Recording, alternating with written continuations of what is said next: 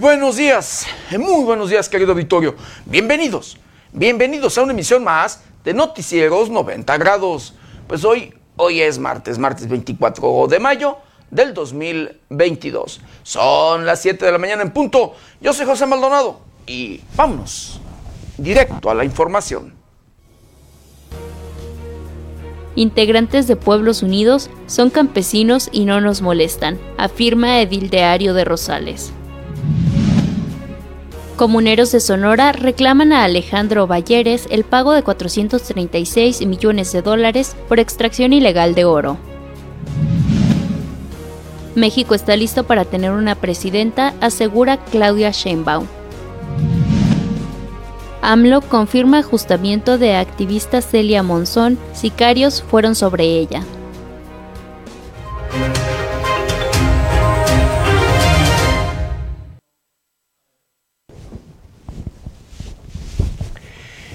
Bienvenidos, bienvenidos a una emisión más de Noticieros 90 grados. Pues sí, hoy, hoy es martes, martes 24 de mayo del 2022. 24 días de este, el quinto mes de este año difícil, de este año complicado, de este año preocupante. Difícil, complicado y preocupante en todos, pero en todos los sentidos. Llámesele en temas financieros en temas sociales, en temas de política, en temas de educación y por supuesto en temas de salud, en temas sanitarios. Con este enemigo o estos enemigos ya ahorita en la actualidad, querido Victorio, enemigos mundiales, de verdad.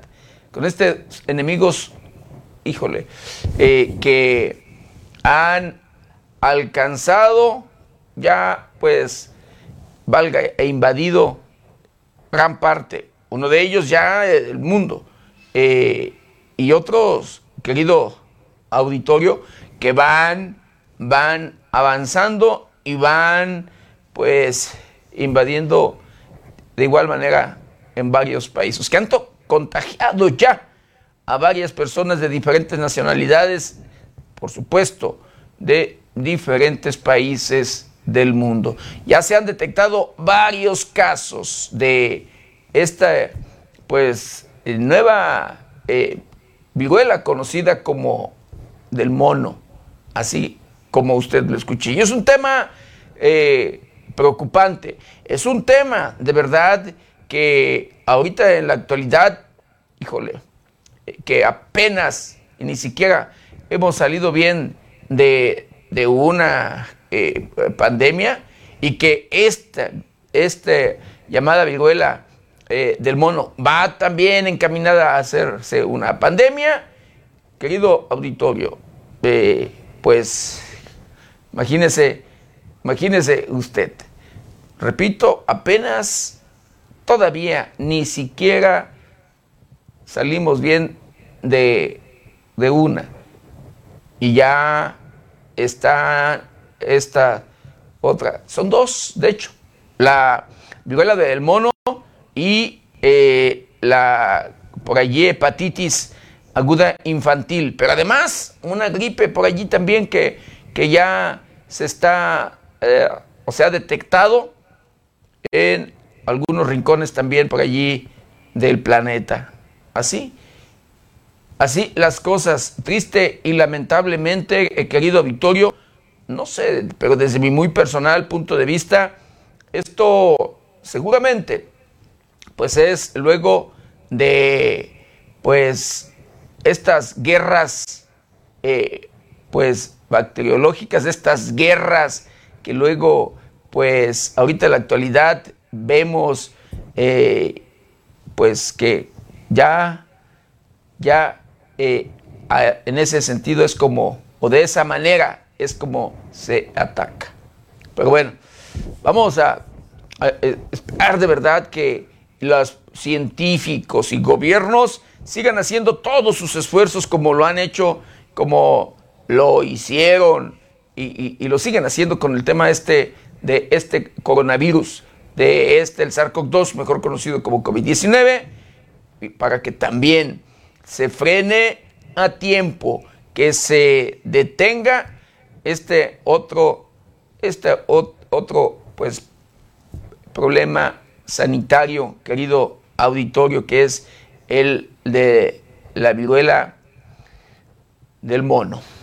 Así como usted lo escucha. Síntomas, híjole, para que tenga allí mucho cuidado, que de resfriado, que eh, luego por allí temperatura, agotamiento y bueno, eh, síntomas que luego pues a veces no, no se hace eh, pues mucho, mucho caso, o que a veces no le damos o le ponemos mucha atención, pero que puede ser, de verdad, querido Victorio, pudiera ser o tratarse de algo de esta naturaleza.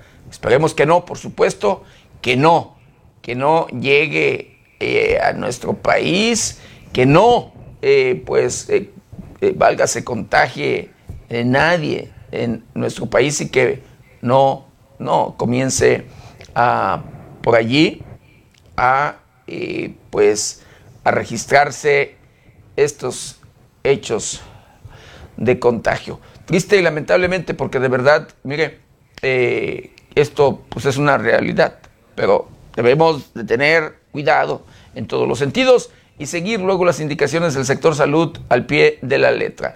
La Organización Mundial de la Salud ya tiene confirmados varios casos en el mundo, varios casos en el mundo, ya van más de 500. Había, se había dicho apenas hace unos días, el fin de semana, si no me equivoco, querido auditorio, se hablaba de 80 casos detectados en el mundo. Ahora ya van cuando menos o más, más de 500 eh, casos eh, de este, pues de esta viruela del mono. Así que, pues, a cuidarnos en todos los sentidos, querido, querido auditorio. Y bueno, eh, este otro tema, este otro problema que le llamo yo, querido Victorio, cáncer y también pandemia, de verdad, la pandemia de la corrupción e inseguridad, porque sí, la inseguridad va de la mano del tema de la corrupción. Triste y lamentablemente, este problema no no se quiere frenar, no se quiere acabar. Eh, es un tema que desde mi muy personal punto de vista es más fácil de resolver, más fácil de eh, acabarlo, pero como es un negocio que deja muchas ganancias, que enriquece a políticos y criminales, a políticos y delincuentes, a funcionarios y desde luego pues eh, eh, delincuentes, querido auditorio, funcionarios, autoridades y demás que se encuentran o están involucrados, que están pues luego relacionados o que son aliados, por supuesto, de estos grupos delincuenciales que operan en los diferentes rincones de nuestro país, que tienen el control en las diferentes comunidades, municipios o estados. Así como usted lo escucha. Eh, de verdad, este problema eh, denominado cáncer, denominado más bien, eh, valga, pues, pues luego problema sanitario, coronavirus o demás, o cualquier pandemia, cualquier enfermedad afecta este tema de eh, este problema de la corrupción, querido auditorio, que le vuelvo a repetir. Hay incluso, incluso leyes, hay leyes para combatirlo, hay eh, leyes para castigarlo, hay el antídoto, pero no, no hay el interés por parte de las autoridades, por parte de los gobiernos, para querer acabar con ello. No, de verdad, así como usted lo escucha, porque, le vuelvo a repetir, enriquece a políticos y a criminales. Y ambos se necesitan para poder llevar a cabo, pues, con su cometido. De verdad, de verdad, querido, querido auditorio. Es triste y lamentable, pero nadie, nadie hace lo que corresponde para acabar con este tema.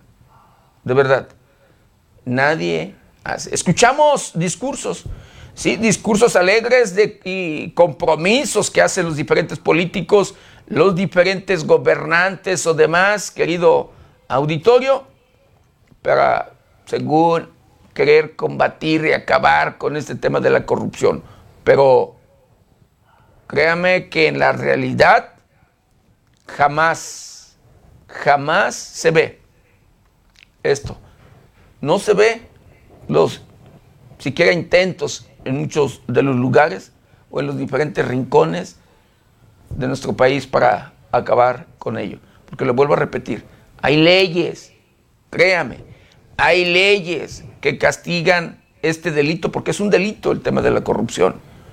Pero ni quien tome en cuenta, ni quien quiera hacer, hacer algo. Pero, pues así, así las cosas. Y el asunto y la realidad o las cosas, las consecuencias las paga la gente de bien, la gente trabajadora, la gente honesta, la gente que reactiva la economía de nuestro país. Los diferentes sectores, llámesele agrícola, ganadera, industrial y en todos los sentidos, créame, de verdad, ellos son los que pagan las consecuencias. Ellos son las víctimas de los criminales y políticos, de verdad, porque a estos sectores productivos de nuestro país, a estos sectores que reactivan la economía en nuestro país, van y le exigen, van y le quitan, ¿sí? Le, lo que con mucho esfuerzo y sacrificio, pues luego consiguen. De verdad. Luego que con mucho esfuerzo y sacrificio consiguen para llevar el pan de cada día a su hogar. A ellos no les importa en lo absoluto si su familia come, si su familia está bien. Nada. Ellos lo que quieren es así, su recurso. Lo que usted, le vuelvo a repetir, con mucho esfuerzo y sacrificio, pues luego, luego consigue. Así. Criminales constantemente llevando a cabo estas prácticas delictivas de las extorsiones, de los secuestros, asesinatos, este último delito, para sembrar el miedo y terror. De verdad. Este último delito, para eh, pues ellos imponerse y poder llevar a cabo con total facilidad eh, su cometido, sin que nada, nada eh, los detenga. De verdad, querido auditorio. Pero bueno, así las cosas. Vemos en estos, en ese sentido, que en diferentes estados de nuestro país, en los diferentes rincones de nuestro país, constantemente violencia, constantemente asesinatos, ¿sí? Y todo por esos temas, principalmente por este que le comento de la corrupción. Asesinatos y más asesinatos que siguen incrementando los índices en nuestro país, las estadísticas en nuestro país, en los diferentes rincones. ¿Sí? Asesinatos y más asesinatos, enfrentamientos y más enfrentamientos, ataques y más ataques. El día de ayer, tan solo, querido Vittorio, en el estado de Guanajuato, uno de los estados que ocupan los primeros lugares o que se pelean el primer lugar con el estado de Michoacán en temas de inseguridad precisamente, querido Vittorio, ayer por la noche, aproximadamente a eso de las 10 de la noche, eh, pues un grupo de hombres armados llegaron hasta un hotel y dos restaurantes y accionaron sus armas en contra de allí de los presentes, asesinando, escuche usted, arrebatándole a la vida cuando menos a 11 personas, que es lo que se hablaba, de entre 7 a 11 personas. El día de ayer, le vuelvo a repetir, en un hotel y unos restaurantes de allá de, de Celaya, de hecho del municipio de Celaya, Guanajuato. Allí, allí hubo una masacre, eh, querido auditorio. Y cuando menos de estos hechos resultaron cuando menos cinco personas lesionadas. Pero así, así es como actúan los criminales. Así es como llegan, hacen y deshacen. Y no pasa nada.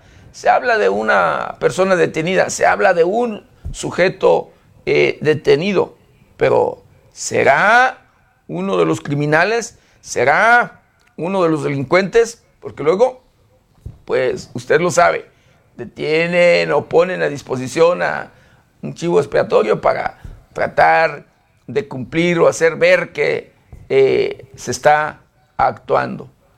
Digo, porque nunca, luego nunca se detiene a los responsables.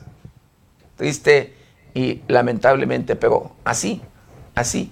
El día de ayer, un, valga, lunes violento y sangriento que se registra en el estado de Guanajuato y en particular en este municipio de Celaya, Celaya, Guanajuato, que ahorita en la actualidad viene siendo pues el municipio eh, de mayor ¿sí? Eh, violencia o con más violencia en el estado de Guanajuato. Celaya, Celaya, Guanajuato. Triste y lamentablemente, pero así las cosas, así la realidad. Pero bueno, híjole. Pero bueno, vamos a hacer un recorrido, un recorrido por el portal de noticias más importante. Y en esta mañana, 11 muertos y 2 heridos, saldo preliminar de ataques a un hotel y dos bares en Celaya, Guanajuato, restaurantes, bares o bares de allá, de este municipio eh, en el estado de Guanajuato. Amenazan al director de Cuadratín Chiapas. Tengo miedo por mí y mi familia, dice el comunicador. Víctor Zurita visita municipios michoacanos y convoca a cerrar filas por la inclusión. Víctor Zurita, diputado, integrante de la 75 legislatura en el estado de Michoacán. Nuevo encargado de Desarrollo Policial y Seguridad Privada de la Secretaría de Seguridad Pública de Michoacán, pues con denuncias, escuche usted, por moches y corrupción desde el 2013. Escuche usted, la Secretaría de Seguridad Pública del estado de Michoacán tiene nuevo organigrama autorizado en diciembre del 2021. Diciembre del 2021. Y en este organigrama crean una subsecretaría más. Una subsecretaría y más. Y que pues se le ha denominado como Subsecretaría de Desarrollo Policial y Seguridad Privada.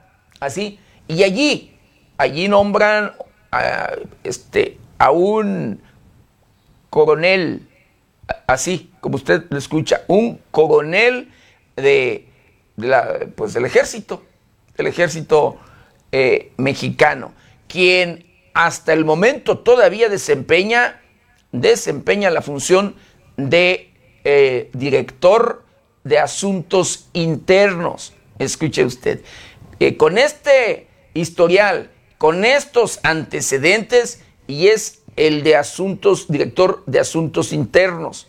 Eh, pero, ¿qué cree?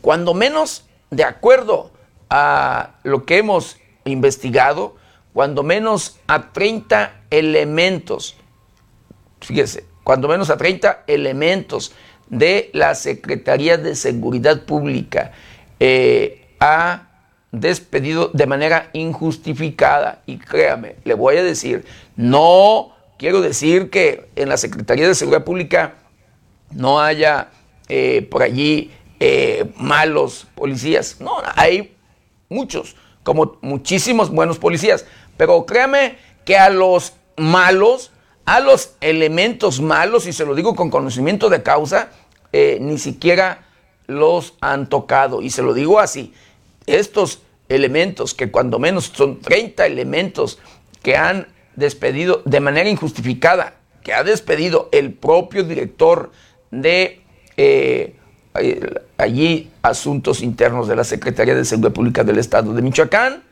pues son elementos que van a regresar porque ellos tienen la razón y no hay argumento, no hay nada legal de verdad para eh, que hayan sido despedidos. Y se lo digo, no, no lo habíamos eh, publicado porque, pues, eh, hasta no investigar y tener bien, como dice el dicho popular, los pelos de la burra en la mano, hasta no tener bien las pruebas, hasta no ver bien, porque luego a veces, pues, se trata o nos confundimos o nos quieren sorprender o demás y resulta que sí hay por allí pues eh, pues temas que no que sí o motivos para que los hubieran suspendido y no de verdad hablando de estos cuando menos 30 30 elementos sin de verdad y se lo digo así sin eh, nada para poder eh, pues haberlos despedido. Van a regresar y el, tema es que eh, a la Secretaría de Seguridad Pública les causa más problema porque les, los van a reinstalar, van a ganar allí y van, y van bien ya los asuntos allí en ese sentido. Van a ganarle allí el, este tema a la Secretaría de Seguridad Pública, les van a pagar sueldos caídos y lo que resulte en ese sentido por este, eh, pues estas demandas o demás, y los van a reinstalar. Y de mí se acuerda, porque le vamos a dar seguimiento ahí puntual. Claro, si hay elementos malos y si hay algunos que luego, pues sí, eh, hay motivo, razón, pruebas y demás, porque hay mucho elemento, también hay elementos que son de cuidado, pero créame que a los de mayor cuidado no los han tocado, no los ha tocado este director de Asuntos Internos de la Secretaría de Seguridad Pública, que ahora, con fecha primero de mayo, ya es subsecretario, ¿sí? Subsecretario de Desarrollo Policial y Seguridad Privada de la Secretaría de Seguridad Pública de Michoacán, y está allí valga desempeñando las dos funciones. Dos funciones, director de asuntos internos y subsecretario. ¿Dónde se había visto esto, querido auditor? Y en una persona con ese historial, con esos antecedentes, querido, querido auditorio. Atacan a balazos a personal de la Guardia Nacional y Ejército en Culiacán, en Culiacán, Sinaloa. Estudiantes se tiran al suelo para protegerse. Asesinan de varios balazos a jovencita en el municipio más inseguro del mundo, sí, en Zamora, Zamora, Michoacán. Y allí mismo en Zamora, Michoacán, balean a un motociclista, eh, el cual pues se reporta grave. Y en ese mismo municipio, el más inseguro del estado de Michoacán y del país y del mundo, pues bueno, es encontrado un cadáver putrefacto en una vivienda, ¿sí? el interior de una vivienda. Del 27 al 29 de mayo realizarán Uruapan Fest 2022, festival eh, en el 2022. Centro Penitenciario David Franco Rodríguez atiende peticiones a internos de centros penitenciarios de Michoacán. Derechos laborales de policías están garantizados con el cambio de guardia estatal. La Secretaría de Seguridad Pública de Michoacán cambiará la denominación de Policía Michoacán a Guardia Estatal.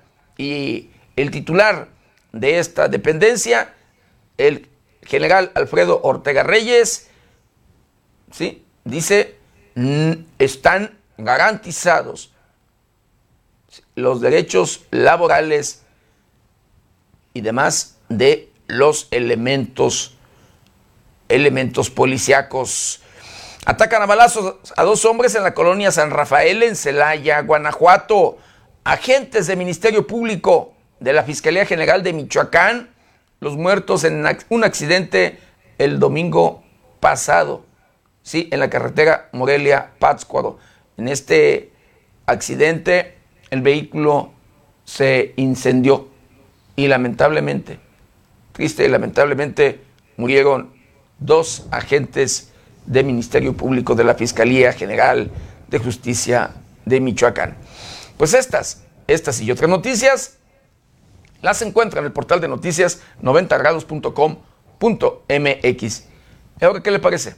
Lo invito a que me acompañe a ver juntos un día como hoy.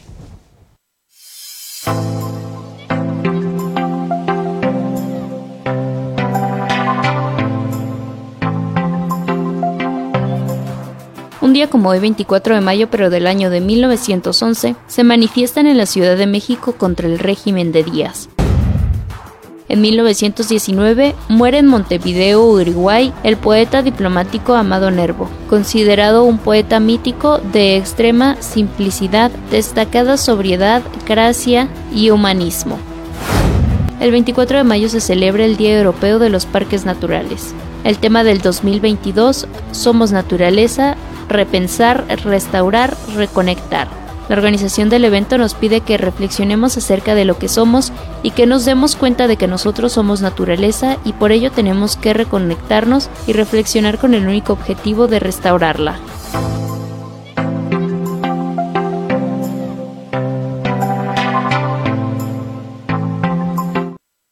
Quiero mandar saludos, saludos especiales a todo, a todo nuestro auditorio, a todos aquellos que nos ven y nos escuchan a través de las diferentes plataformas de 90 grados. Saludos, saludos especiales a aquellos que nos ven a través de la televisión, los que nos escuchan a través de las diferentes estaciones de radio que se enlazan con este su noticiero preferido y por supuesto, de igual manera, con mucho cariño y respeto a todos, todos aquellos que nos ven y nos escuchan a través de las diferentes redes sociales de 90 grados.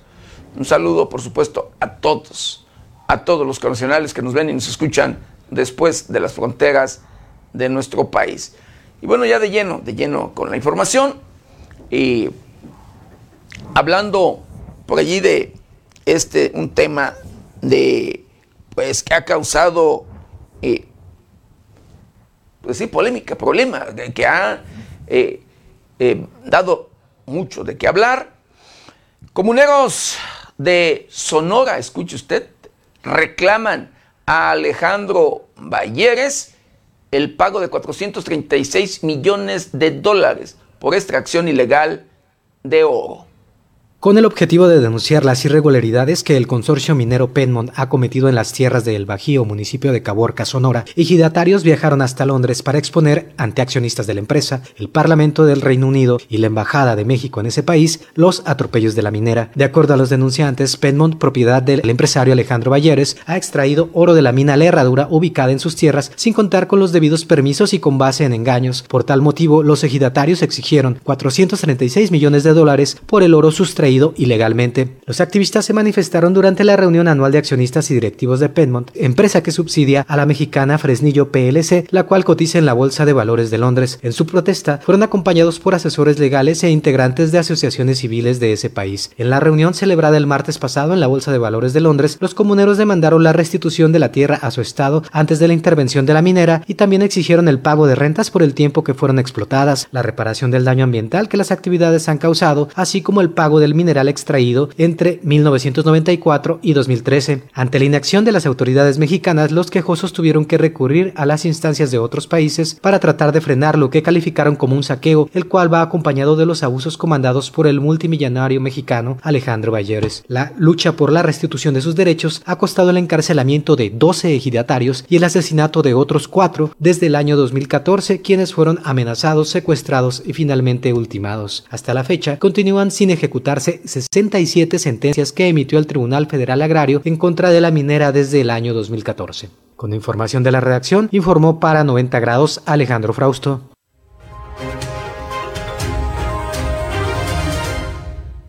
Imagínese usted, imagínese usted, hombre, saqueando al país todavía en estos, en estos tiempos. Pero bueno, ojalá, ojalá y se haga justicia, de verdad. Pero bueno, y bueno, de verdad yo me pregunto, ¿y el gobierno qué hace? ¿Qué hace en estos casos? Seguro, seguro estoy que de por medio está la corrupción. Sí, pues imagínese usted. Bueno, así las cosas. Y hablando de este tema del el asesinato de, valga la activista Cecilia Monzón, querido auditorio, el presidente de la República, Andrés Manuel López Obrador, confirma ajusticiamiento, sí, ajusticiamiento de esta activista. Sicarios fueron sobre ella, dice.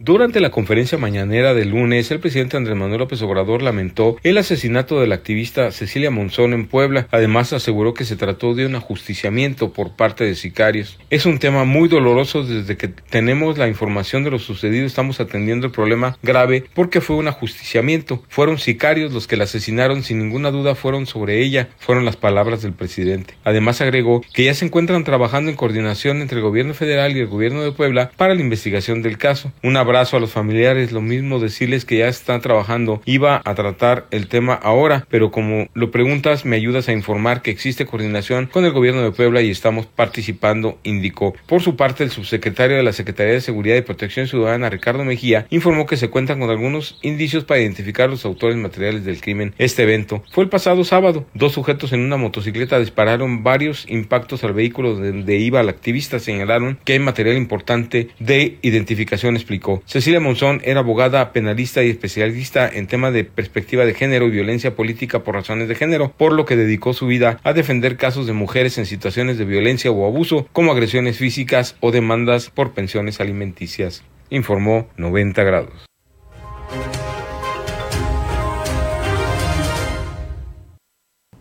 Ojalá y de verdad se dé hasta el fondo de este tema, se investigue, híjole, y se dé con los responsables, se castigue, por supuesto, se aplique todo el peso de la ley.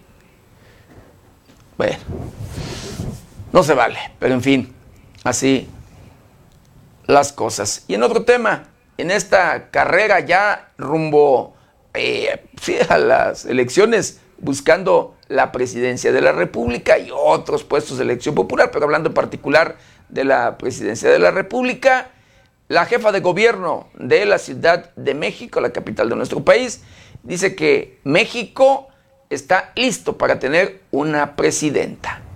México está listo para tener una presidenta, sostuvo la jefa de gobierno de la Ciudad de México, Claudia Sheinbaum Partida, en un acto proselitiza en el que acompañó al candidato del partido del Movimiento Regeneración Nacional Morena al gobierno de Tamaulipas, Américo Villarreal Anaya, la jefa de gobierno ya arrancó de facto su campaña presidencial, pues al igual que su principal oponente para lograr la candidatura por su partido, el secretario de Relaciones Exteriores Marcelo Ebrard Casaubon se le había visto muy activa en estas campañas electorales. Tan es así que este fin de semana Sheinbaum solicitó que se le descuente el día para poder acudir a campañas a los candidatos de Morena en Tamaulipas y Oaxaca.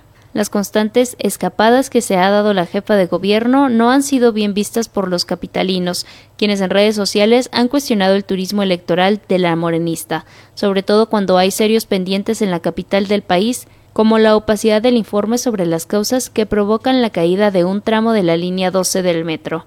Con información de la redacción para 90 grados, Jade Hernández.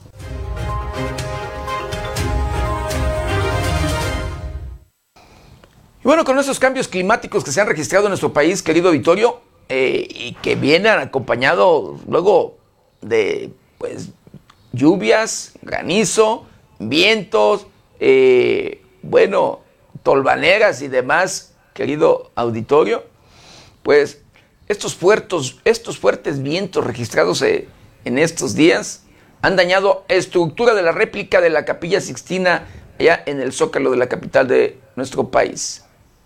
Las fuertes ráfagas de vientos que azotaron la capital del país dañaron la réplica de la capilla Sixtina que se instaló en la plancha del Zócalo y se registró un desprendimiento en su estructura. Por este motivo, el gobierno de la Ciudad de México informó que desalojó a las personas que se localizaban ahí para poder evaluar los daños que sufrió la capilla hechiza. El secretario del gobierno capitalino, Martí Batres, declaró en ausencia de Claudia Sheinbaum, quien estaba en plena campaña en Oaxaca, que no hubo lesionados que lamentar. La réplica de la capilla Sixtina pintada y diseñada en el Renacimiento por el polifacético artista y arquitecto italiano Miguel Ángel, fue abierta al público hace un mes. Con información de la redacción, reportó para 90 grados Noé Almaguer.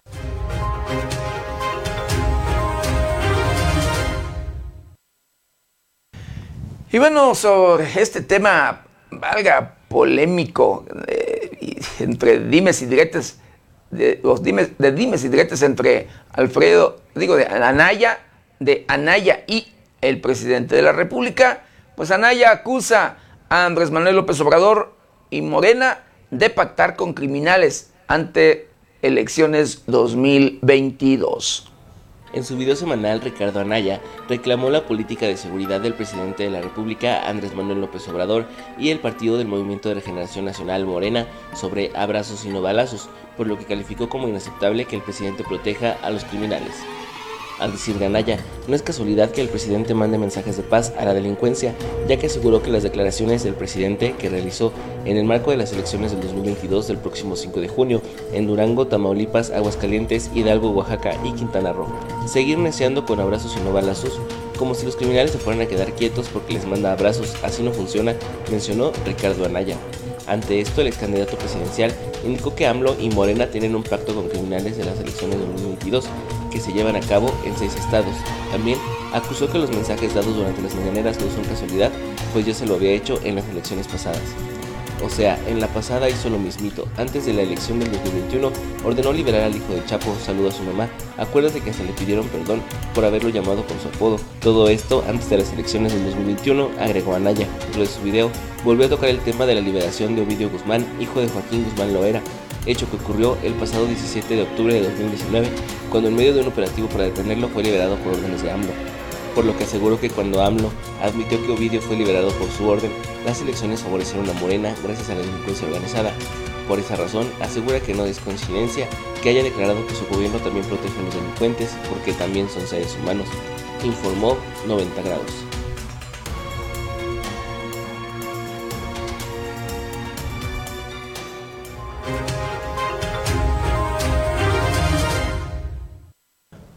Bueno, y el rockero mexicano, sí, Alex Lora, critica al gobierno de México. Durante una entrevista en el programa de Adela Micha, el cantante de rock Alex Lora criticó el gobierno del actual presidente Andrés Manuel López Obrador, asegurando que era como una serie de pendejadas. Fue en el momento en que le cuestionaron al vocalista del Tri cómo es que la pasó en estos años de la pandemia de COVID-19. Como en ocasiones anteriores, el músico aprovechó para lanzar sus críticas contra el gobierno de AMLO. Aseguró que tanto él como su esposa habían visto una serie y completó la frase irónicamente diciendo que fue la serie de pendejadas que había hecho el gobierno actual para entretenerse durante la pandemia. Afirmó también que una ventaja de ver esa serie es que, aunque no se vean los capítulos, de todas formas te enteras de qué es lo que pasó, ya que la información está en todos lados. Así durante la entrevista siguió expresando sus críticas y burlas en contra del presidente y de su gobierno, aunque cabe mencionar que esto lo ha hecho con otros políticos a lo largo de la historia. Con información de la redacción, reportó para 90 grados Noé Almaguer.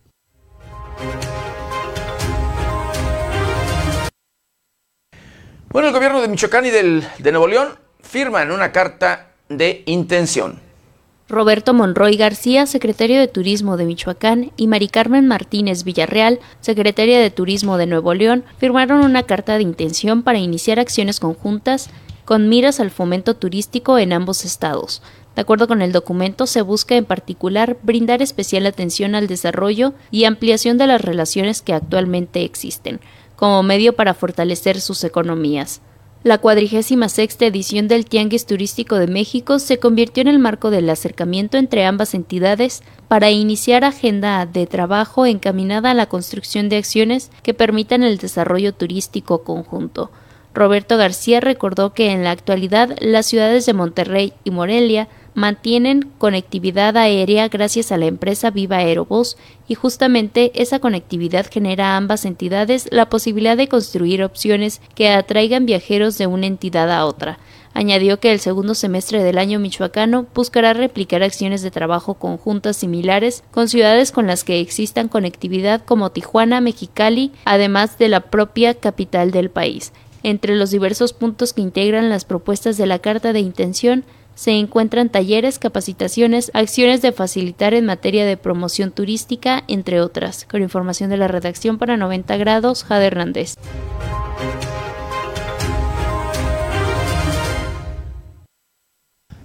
Y bueno, el gobierno de Michoacán inicia gestiones para realizar cableado subterráneo de teléfonos.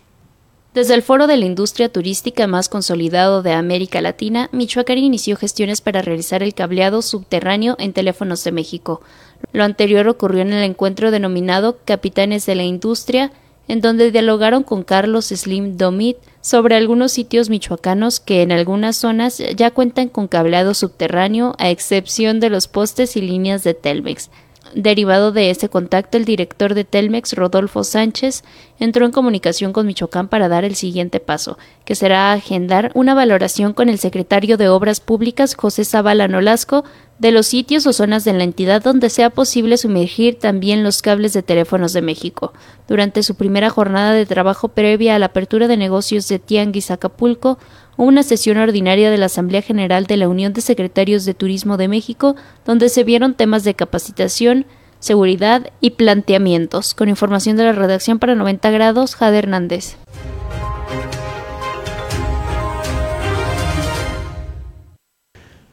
Bueno, el gobernador del estado de Michoacán, Alfredo Ramírez Bedoya, dice que sin borracheras, Festival Michoacán de origen, lo que viene siendo el, el valga la feria de Michoacán, pues será anual. Debido a su nivel de aceptación, el Festival Michoacán de Origen sería un evento anual, así lo afirmó el gobernador de Michoacán, Alfredo Ramírez Bedoya. En conferencia de prensa, el mandatario estatal aseguró que no hay necesidad de volver a las borracheras y el desorden que caracterizaban a los Expo Fiesta Michoacán en sus ediciones anteriores. Asimismo, este evento seguirá llevándose a cabo en el Centro de Convenciones y Exposiciones de Morelia, por lo que hasta el momento se desconoce el destino que tengan las instalaciones de la feria en Charo. El gobernador reconoció que hay cosas que mejorar del festival. Sin embargo, entre los resultados de su realización en la creación de 50 empleos temporales en Conexpo, además de que no se registraron incidentes de inseguridad, pues no hay reportes ni siquiera de robo de cartera o cristalazos. También en temas de seguridad se contó con 14 centros de reconocimiento facial y 22 cámaras de seguridad, así como torres de vigilancia. Cabe señalar que la primera edición del Festival Michoacán de Origen dejó una derrama económica de 191.217.007 pesos con 68 centavos y recibió a 318.353 visitantes, mientras que la Expo Fiesta Michoacán 2019 recibió a 693.676 personas y tuvo una derrama económica de 752 millones de pesos. Con información de Luis Manuel Guevara para 90 grados, Jade Hernández.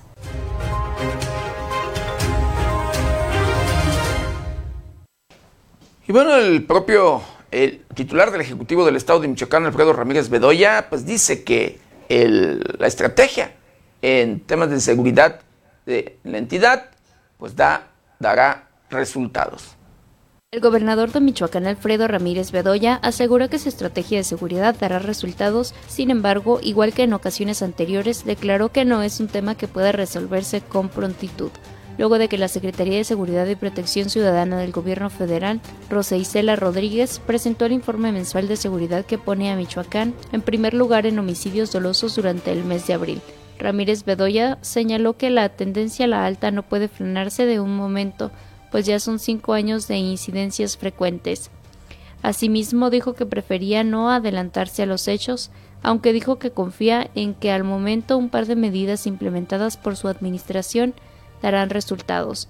El mandatario estatal señaló que los resultados de la estrategia de seguridad comenzarán a ser medibles dentro de seis meses, pues estimó que tomará un año estabilizar el estado. Añadió que el próximo año se podrá ver el descenso en las cifras. Ramírez Bedoya consideró que Michoacán mantiene un índice delictivo por debajo de la media nacional, siendo únicamente preocupante el homicidio doloso ya que es el reflejo del descontrol social, aunque dijo se están atendiendo las causas. Cabe señalar que Michoacán en primer lugar en materia de homicidios dolosos a nivel nacional, con mil muertes violentas de enero a abril del 2022, mientras que en el mismo periodo del 2018 fueron 493 casos. Con información de Luis Manuel Guevara para 90 grados, Jade Hernández.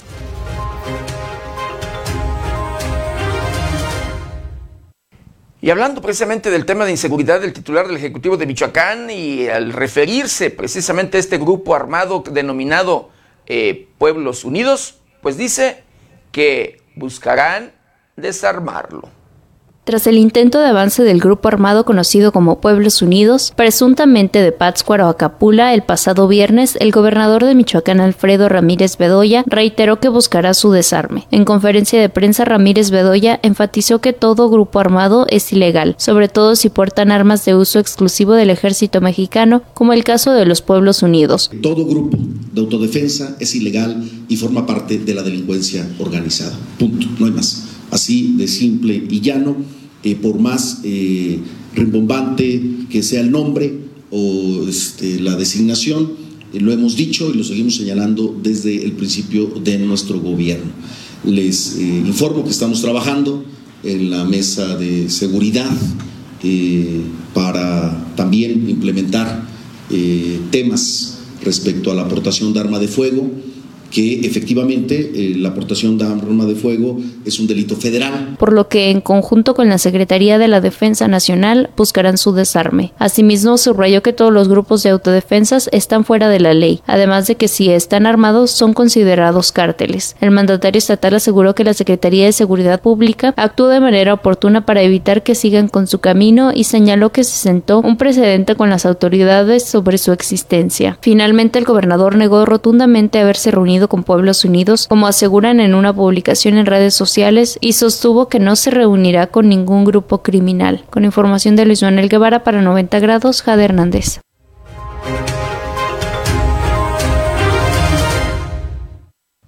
Pero hay quienes entran a la defensa, como es la, eh, valga, Ledil de Ario de Rosales, quien dice que integrantes de Pueblos Unidos son campesinos y no los molestan. Irma Moreno Martínez, presidenta municipal de Ario de Rosales, aseguró que quienes integran a la agrupación armada de Pueblos Unidos son personas de la región que se dedican exclusivamente al campo y durante los nueve meses que tiene al frente de la demarcación no ha tenido ningún problema con ellos. La funcionaria estatal informó que Pueblos Unidos se mantiene con barricadas en puntos estratégicos para vigilar sus comunidades, pero también mantienen bloqueada una carretera que comunica con la Huacana. Moreno Martínez dijo desconocer de armas, por lo que no podía asegurar que los integrantes de Pueblos Unidos las Agregó que actualmente en la demarcación de Ario de Rosales disminuyeron los delitos como extorsiones y secuestros. Respecto a la operatividad de los integrantes de Pueblos Unidos, Alfredo Ramírez Bedoya, gobernador del estado, señaló que todo grupo de autodefensa es ilegal y forma parte de la delincuencia organizada. Informó para 90 grados Amanda Bautista Rodríguez.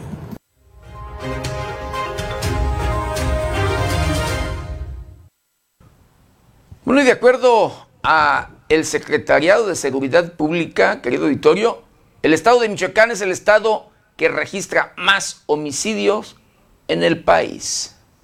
Durante la conferencia mañanera de este lunes, la titular de la Secretaría de Seguridad y Protección Ciudadana, Rosa Isela Rodríguez, presentó un informe mensual de seguridad en el que mencionó que se muestra una baja de incidencia delictiva. El titular de la Secretaría de Seguridad informó que este mes de abril es el más bajo desde hace cinco años y con tendencia a la baja respecto a homicidios dolosos en el país. Indicó que hay seis estados que concentran el 49% de homicidios dolosos en México, siendo Michoacán el primer lugar en la lista con mil homicidios registrados de enero a abril de este año. Entre marzo y abril, En el estado se disminuyó el número de homicidios dolosos de 272 a 244, es decir, 28 menos. En seis entidades continúan concentrándose casi el 50% de homicidios dolosos. Ellos son Michoacán, Guanajuato, Estado de México, Baja California, Jalisco y Sonora, indicó la funcionaria.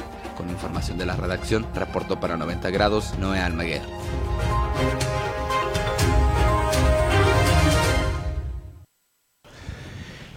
Y bueno, híjole, bueno, fuertes vientos, escuche usted, eh, hablando de este, pues estos cambios climáticos que se han registrado en estos días, fuertes vientos provocan tolvaneras y caída de árboles en la Ciudad de México.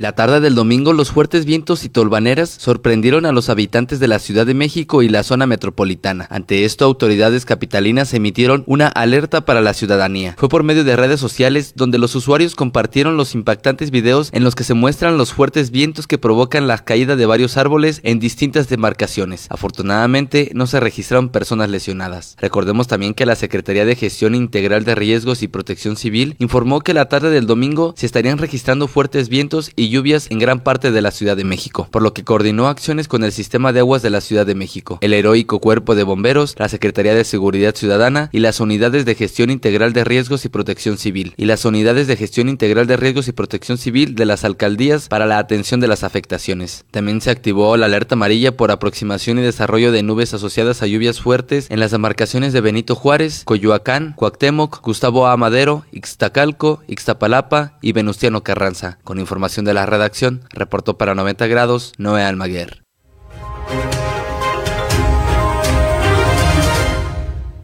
Escuche usted, en la Ciudad de México, una persona que se estaba estacionando afuera del domicilio de una persona, pues fue asesinado por el propietario. Un hombre fue asesinado en la alcaldía Álvaro Obregón de la Ciudad de México, ello luego de reclamarle a un joven que se hubiera estacionado fuera de su casa. De acuerdo a los reportes que se tienen, se sabe que los hechos ocurrieron en la colonia Tlapechico, hasta donde se movilizaron policías de la Secretaría de Seguridad Ciudadana encabezada por Omar García Harfush. Ahí, un joven de 20 años quien fue testigo de los hechos narró a los oficiales que se escuchó a unos hombres que manipulaban su motoneta afuera de su domicilio. Al darse cuenta que pretendían estacionarse, un familiar salió al balcón y les reclamó. Ahí, uno de los individuos que viajaba en la motocicleta sacó un arma de fuego y le disparó para luego salir huyendo en un auto negro. El hombre herido fue atendido por paramédicos quienes solo pudieron certificar que lamentablemente ya había perdido la vida. Los elementos de seguridad comenzaron la búsqueda de los responsables con las características del auto en que huyó. Poco después lo ubicaron al marcar el alto atropelló a un agente en su intento por escapar. El elemento resultó con fractura expuesta de tibia y peroné en pierna izquierda, por lo que fue trasladado a un hospital. El responsable fue perseguido y detenido. En la revisión de rutina se le encontró un arma de fuego corta abastecida con dos cartuchos útiles y cuatro casquillos percutidos. El joven de 23 años de edad fue puesto a disposición del Ministerio Público junto con el vehículo y arma de fuego para deslindar su responsabilidad y determinar su situación jurídica, informó 90 grados.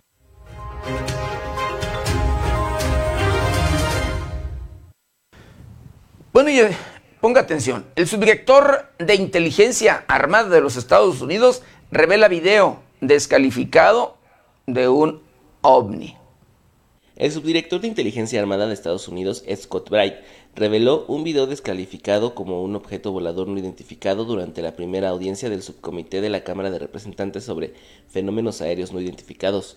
Durante este encuentro, el subdirector de la inteligencia naval, Scott Bright, y el máximo responsable de inteligencia del Pentágono, Ronald Mutiré, testificaron en el Capitolio sobre el fenómeno ovni que, especialmente de esa grabación clasificada, no tienen forma de explicarlo. Además, los informes que se detallaron fueron dados por pilotos militares de Estados Unidos desde el año 2004. Adam Schiff, legislador demócrata, aseguró que sentirse intrigado del informe OVNI del año pasado, publicado por el director de Inteligencia Nacional, enumerara 18 fenómenos aéreos no identificados en el que se asegura estos no contaban con tecnología sofisticada y volaban sin ningún medio de propulsión discernible informó 90 grados.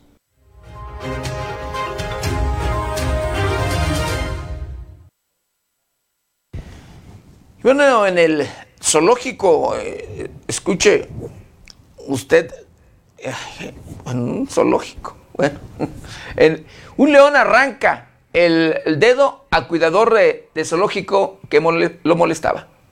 Las terribles imágenes de cómo un león arranca el dedo a uno de los cuidadores del zoológico de Jamaica impactó a las redes sociales.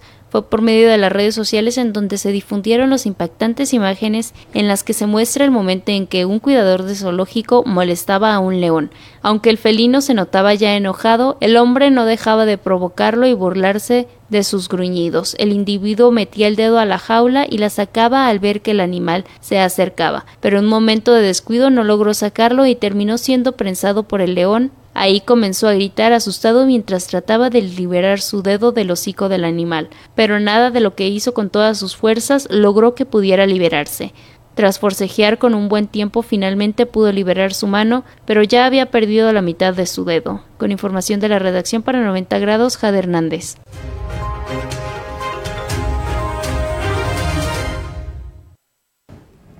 Y bueno, eh, un programa conjunto de la ONU, escuche usted, eh, para combatir el SIDA, ONUCIDA en sí, advierte racismo y homofobia en información sobre la viruela del mono. Estereotipos homofóbicos y racismo advirtió el Programa Conjunto de las Naciones Unidas sobre el VIH-Sida ONUCIDA en la información y comentarios publicados sobre la viruela del mono, lo que puede socavar la lucha contra el brote. La agencia de la ONU señaló que la información al respecto, que incluye imágenes representativas de la comunidad LGBTTIA, así como de personas de origen africano, refuerzan estereotipos homofóbicos y racistas y exacerban el estigma sobre la enfermedad, como el que ha marcado al VIH-Sida.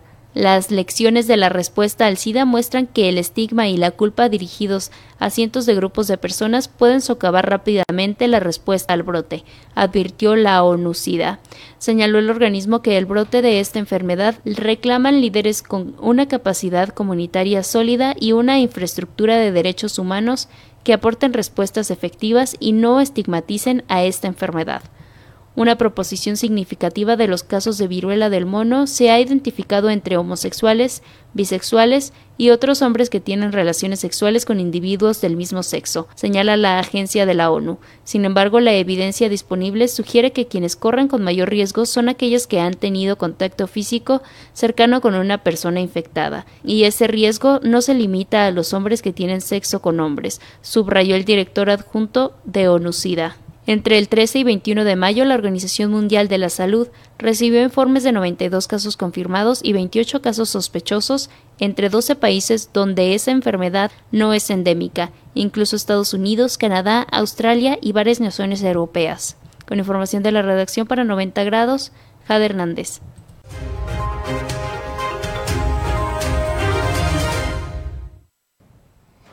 Bueno, y hablando del asesinato del empresario eh, de espectáculos en la Morelia, en Morelia, la capital del estado de Michoacán. Sí, me refiero a el empresario eh, Mario García. Canacintra puso a disposición de la Fiscalía General de Justicia del estado de Michoacán videos de sus cámaras. La Cámara Nacional de la Industria de la Transformación Canacintra ha puesto a disposición de la Fiscalía General del Estado todo el material que se tiene desde sus cámaras para esclarecer el homicidio cometido contra Mario García Rosales, dueño de la empresa de espectáculos Diamante, asesinado el pasado 18 de mayo. Ulises Islas Partidas, presidente de este organismo empresarial, se refirió al homicidio cometido a media cuadra de las instalaciones de Canacintra Morelia e indicó que las cámaras solo lograron captar el sonido del arma de fuego, no así los hechos. Las cámaras solo captaron el ruido de los balazos. Ese evento fue a un costado. Canacintra ya estaba cerrado. Dijo al exponer que es impresionante lo que está pasando y la delincuencia que ha rebasado la seguridad del Estado. En este sentido, rechazó que exista alguna coacción contra algún empresario agremiado a Canacintra, si bien admitió que hay un tema de inseguridad que se vive en la entidad, a la fecha no tienen ningún reporte que indique amenazas contra sus integrantes. Con información de América Juárez Navarro para 90 grados, Hernández.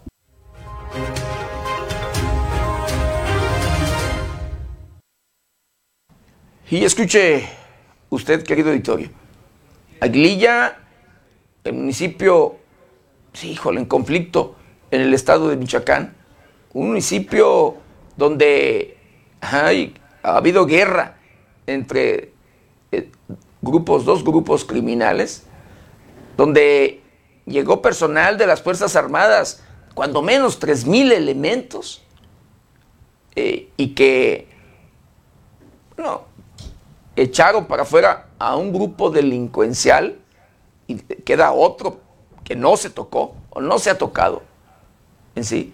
Pero bueno, se supone que ya con ello, con la presencia de los cuando menos 3.000 elementos de las Fuerzas Armadas, se pacificaría. Pero sus habitantes decían, advertían que si se retiraba el personal castrense de las Fuerzas Armadas de la región, de la zona, la violencia regresaría. Poco a poco se han retirado de diferentes lugares se han ido las Fuerzas Armadas y ha quedado libre los, algunos lugares, comunidades y demás. Y en días pasados se registró por ahí una balacera, un ataque a un grupo armado que detectó precisamente personal de la Secretaría de la Defensa Nacional y desde un helicóptero, desde un helicóptero eh, artillado disparó. Se presumió y de acuerdo a testimonios, de acuerdo a testigos, cuando menos hubo tres muertos, tres presuntos criminales muertos, mismos que habían recibido, los, este grupo criminal había recibido órdenes de sus propios mandos, de sus propios jefes, el derribar el helicóptero. Pero el helicóptero se retiró en tiempo, luego de que detectaron también allí eh, por radar, pues, esta amenaza. Pues bueno, eh, civiles, habitantes, escuche usted, de las comunidades de Naranjo de Chila, de donde es originario el Mencho, el líder eh, de este grupo criminal de Jalisco, pues han visto cuando menos 300 civiles armados, cuando menos. Hablan de hasta más ahora en estos, en estos días. Sí, que acechan al municipio de Aguililla, pese a la presencia del el ejército, la Guardia Nacional y policía, ¿sí? De las Fuerzas Armadas. Entre 500 y 300 civiles armados, miembros del crimen organizado, acechan al municipio de Aguililla luego de ser desplazados por más de un millar de militares y cientos de soldados de la Guardia Nacional y policías estatales que arribaron al municipio el pasado mes de febrero para retomar su gobernabilidad. Habitantes han reportado que contingentes de sicarios se hallan en sus alrededores de las principales comunidades y su presencia ha derivado en enfrentamientos con las autoridades. De acuerdo con los reportes de los pobladores, son hasta 500 los sicarios que se encuentran al acecho de comunidades como Bonifacio Moreno, mejor conocido como el Aguaje, en el área urbana de Aguililla y cerca al municipio de Buenavista, bastión del cártel de los Viagras. Los sicarios que se esconden en la sierra de Aguililla serían miembros del cártel Jalisco Nueva Generación, quienes mantenían el control del municipio hasta la llegada de las Fuerzas Armadas, los hizo retirarse a las serranías. La presencia de estos sicarios en Aguililla no ha pasado desapercibida por las autoridades, quienes ya han tenido enfrentamientos con los delincuentes con un saldo de al menos un muerto y un detenido, informó 90 grados.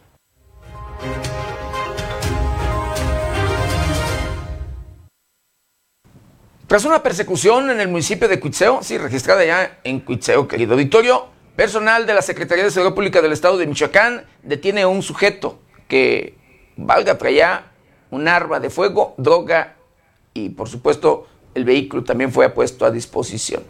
Luego de una persecución en la que elementos de la policía Michoacán fueron agredidos a balazos sin que se registraran heridos, se logró la detención de un sujeto en posesión de un arma de fuego, 24 envoltorios que contenían hierba verde, seca, al parecer marihuana y un vehículo. Al respecto se informó que agentes de la ley llevaban a cabo recorridos de prevención del delito y vigilancia sobre la calle Morelos en el municipio de Cuitzeo, cuando ubicaron una camioneta de la marca Chevrolet, la cual era tripulada por varios hombres, mismos que al notar la presencia de la autoridad emprendieron la huida, lo que desencadenó una persecución. Momentos después los uniformados realizaron una maniobra para neutralizar a las personas, por lo que descendieron de la unidad y emprendieron la huida a pie a tierra, donde se logró asegurar al chofer. Otro de los implicados fue perseguido y realizó disparos de arma de fuego contra los agentes quienes repelieron la agresión sin que se registraran lesionados. Allí el agresor arrojó el arma calibre 380, la cual fue decomisada. Tras lo anterior, al inspeccionar el vehículo se encontró el citado enervante que junto al indiciado la unidad y el arma fueron puestos a disposición de la autoridad correspondiente para determinar su situación jurídica, informó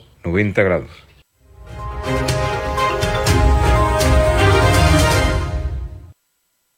Bueno, en Nueva York, sí, en el metro, matan a un mexicano.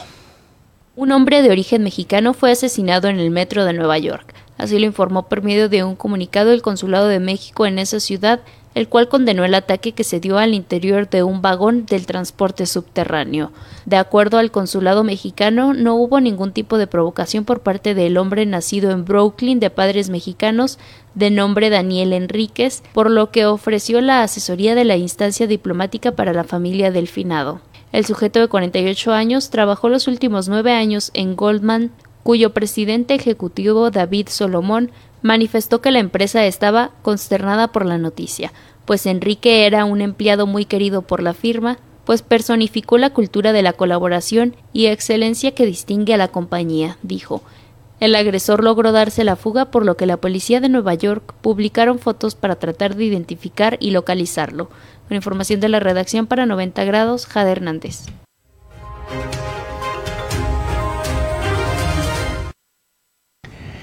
Y bueno, híjole, las cosas cada vez se ponen más difíciles, en todos los sentidos, querido auditorio.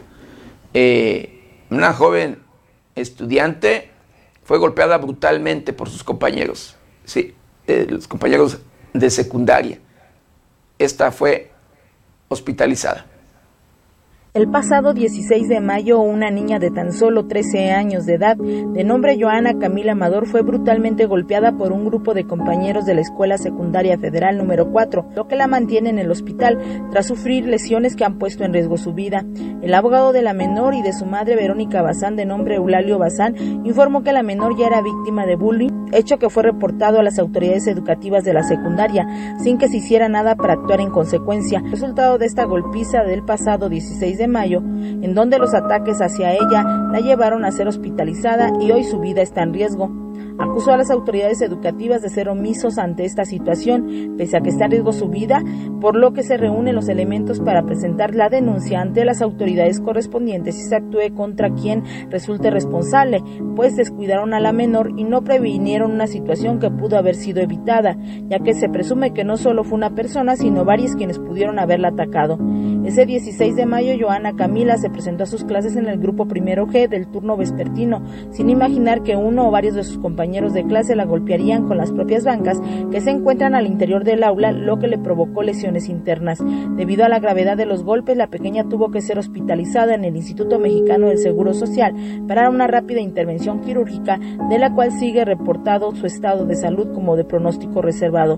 A decir de Verónica Bazán, los médicos le han comentado que dada la magnitud de las lesiones que presenta la menor estudiante, se considera una segunda intervención quirúrgica para tratar de salvaguardar su integridad física. La mayor preocupación de la mamá de Joana, quien además es madre soltera, es que su hija pueda perder la vida a consecuencia de la tremenda golpiza que recibió y pide a las autoridades de la secundaria y en general a las educativas que dejen de minimizar la situación. De esta última situación indicó que ya se asesora con un abogado para presentar las denuncias correspondientes, ya que en efecto la agresión ha sido desestimada hasta el momento por parte de los directivos de la Secundaria Federal número 4, Guadalupe Salto, de las propias autoridades en el Estado. Ello dijo porque las han revictimizado por ser de escasos recursos y ser hija de una madre soltera, quien hoy ve con impotencia a su hija ante el riesgo de perder la vida. Ninguna autoridad educativa ni de procuración de justicia han atendido los reclamos de quien es madre de la menor y ha sido revictimizada por los directivos de la propia escuela. Para 90 grados América Juárez Navarro.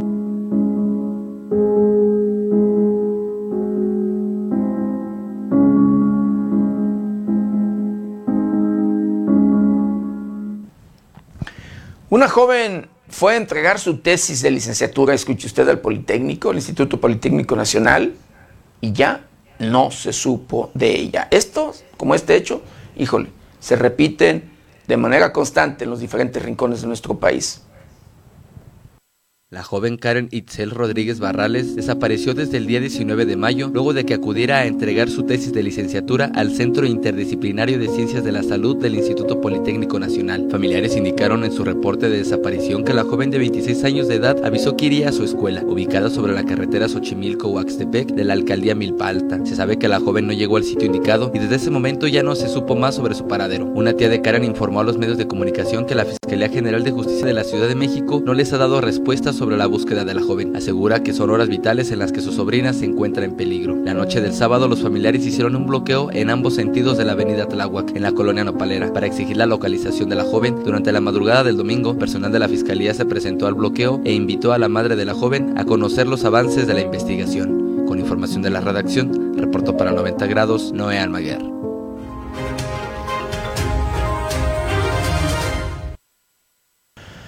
Bueno, son vinculadas nueve personas detenidas con armas, una leona y un caballo. Por su presunta responsabilidad en los delitos de acopio de armas de fuego y posesión de cartuchos de uso exclusivo del Ejército Armada y Fuerza Aérea, fueron vinculados a proceso nueve personas detenidas en un rancho del crimen organizado, donde se aseguraron armas de fuego, animales exóticos y vehículos de lujo. Daniel M., Gaspar G., Jorge M., John D., José R., Juan C., Alcira R., Dayana D. y Rosa C. fueron detenidos el pasado 15 de abril en un cateo en la propiedad en Atizapán de Zaragoza, en el Estado de México. En esta acción fueron aseguradas nueve armas largas y dos cortas, 441 cartuchos, seis cargadores, 12 celulares, una computadora portátil, equipos de radiocomunicación, 18 vehículos, además de una leona y 12 caballos. Tras la audiencia inicial, el juez otorgó la vinculación a proceso de los detenidos y les impuso como medida cautelar la prisión preventiva oficiosa en el cerezo de Nezahualcóyotl, el bordo. Además, otorgó dos meses para la investigación complementaria, informó 90 grados.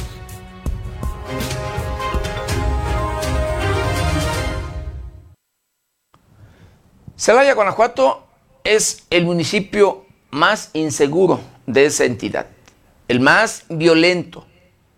El Estado en general es un Estado que registra mucha violencia, asesinatos, eh, presencia de grupos criminales, muestras de músculo. Es el, el Estado, Guanajuato es el Estado que ocupa el primer lugar en asesinato de policías, entre otros delitos.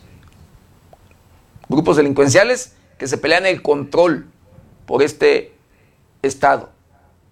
Pero Sí, en Celaya, Celaya es, híjole, de los más violentos en las últimas fechas, querido auditorio. Allí le comentaba, el día de ayer se registró, ayer por la noche, aproximadamente a las 10 de la noche, se registró eh, pues un ataque a balazos a un hotel y a unos restaurantes bares, que dejó cuando menos como resultado de entre 7 a 11 personas asesinadas. En ese municipio de Celaya localizaron bolsas con restos humanos. Entre la soledad de los primeros minutos de este lunes fueron abandonados posibles restos humanos en la colonia Lindavista, en la ciudad de Celaya, Guanajuato. Alrededor de las 12.20 horas a través de la central de emergencia 911 se informó de partes humanas en bolsas plásticas, lo que confirmaron elementos municipales al llegar sobre la calle Camelina esquina Fresno. En el sitio localizaron al menos dos bolsas con partes cercenadas de una persona de la cual por las condiciones que se encuentra se desconoce el sexo. Se esperó la llegada del personal de la Fiscalía General del Estado para que inicie una carpeta de investigación de del homicidio. Con información de la redacción, reportó para 90 grados Noé Almaguer.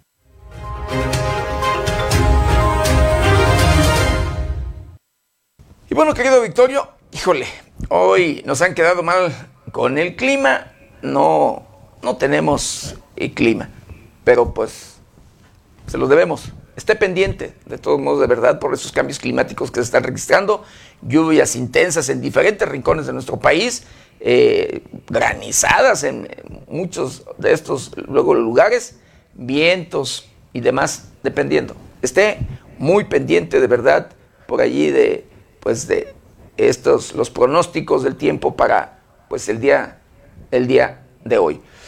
Por lo mientras pues hemos llegado hemos llegado al final de una emisión más de, de noticieros 90 grados. No sin antes quiero agradecerle de verdad infinitamente el habernos acompañado en este su noticiero preferido. Asimismo, agradecerle el que nos ayuden a compartirlo para llegar a todos los rincones del planeta. Yo lo espero ya mañana, mañana miércoles, de 7 a 8 de la mañana. Nuestro compañero Luis Manuel Guevara en sustitución de Berenice Suárez, de 8 a 9 de la noche. Recuerde, lávese las manos constantemente con agua y jabón. Utilice gel antibacterial, cubrebocas, careta de ser posible. Guarde su distancia, cuídese y cuide a los suyos. Que tenga un excelente martes. Yo soy José Maldonado. ¿Está usted bien informado?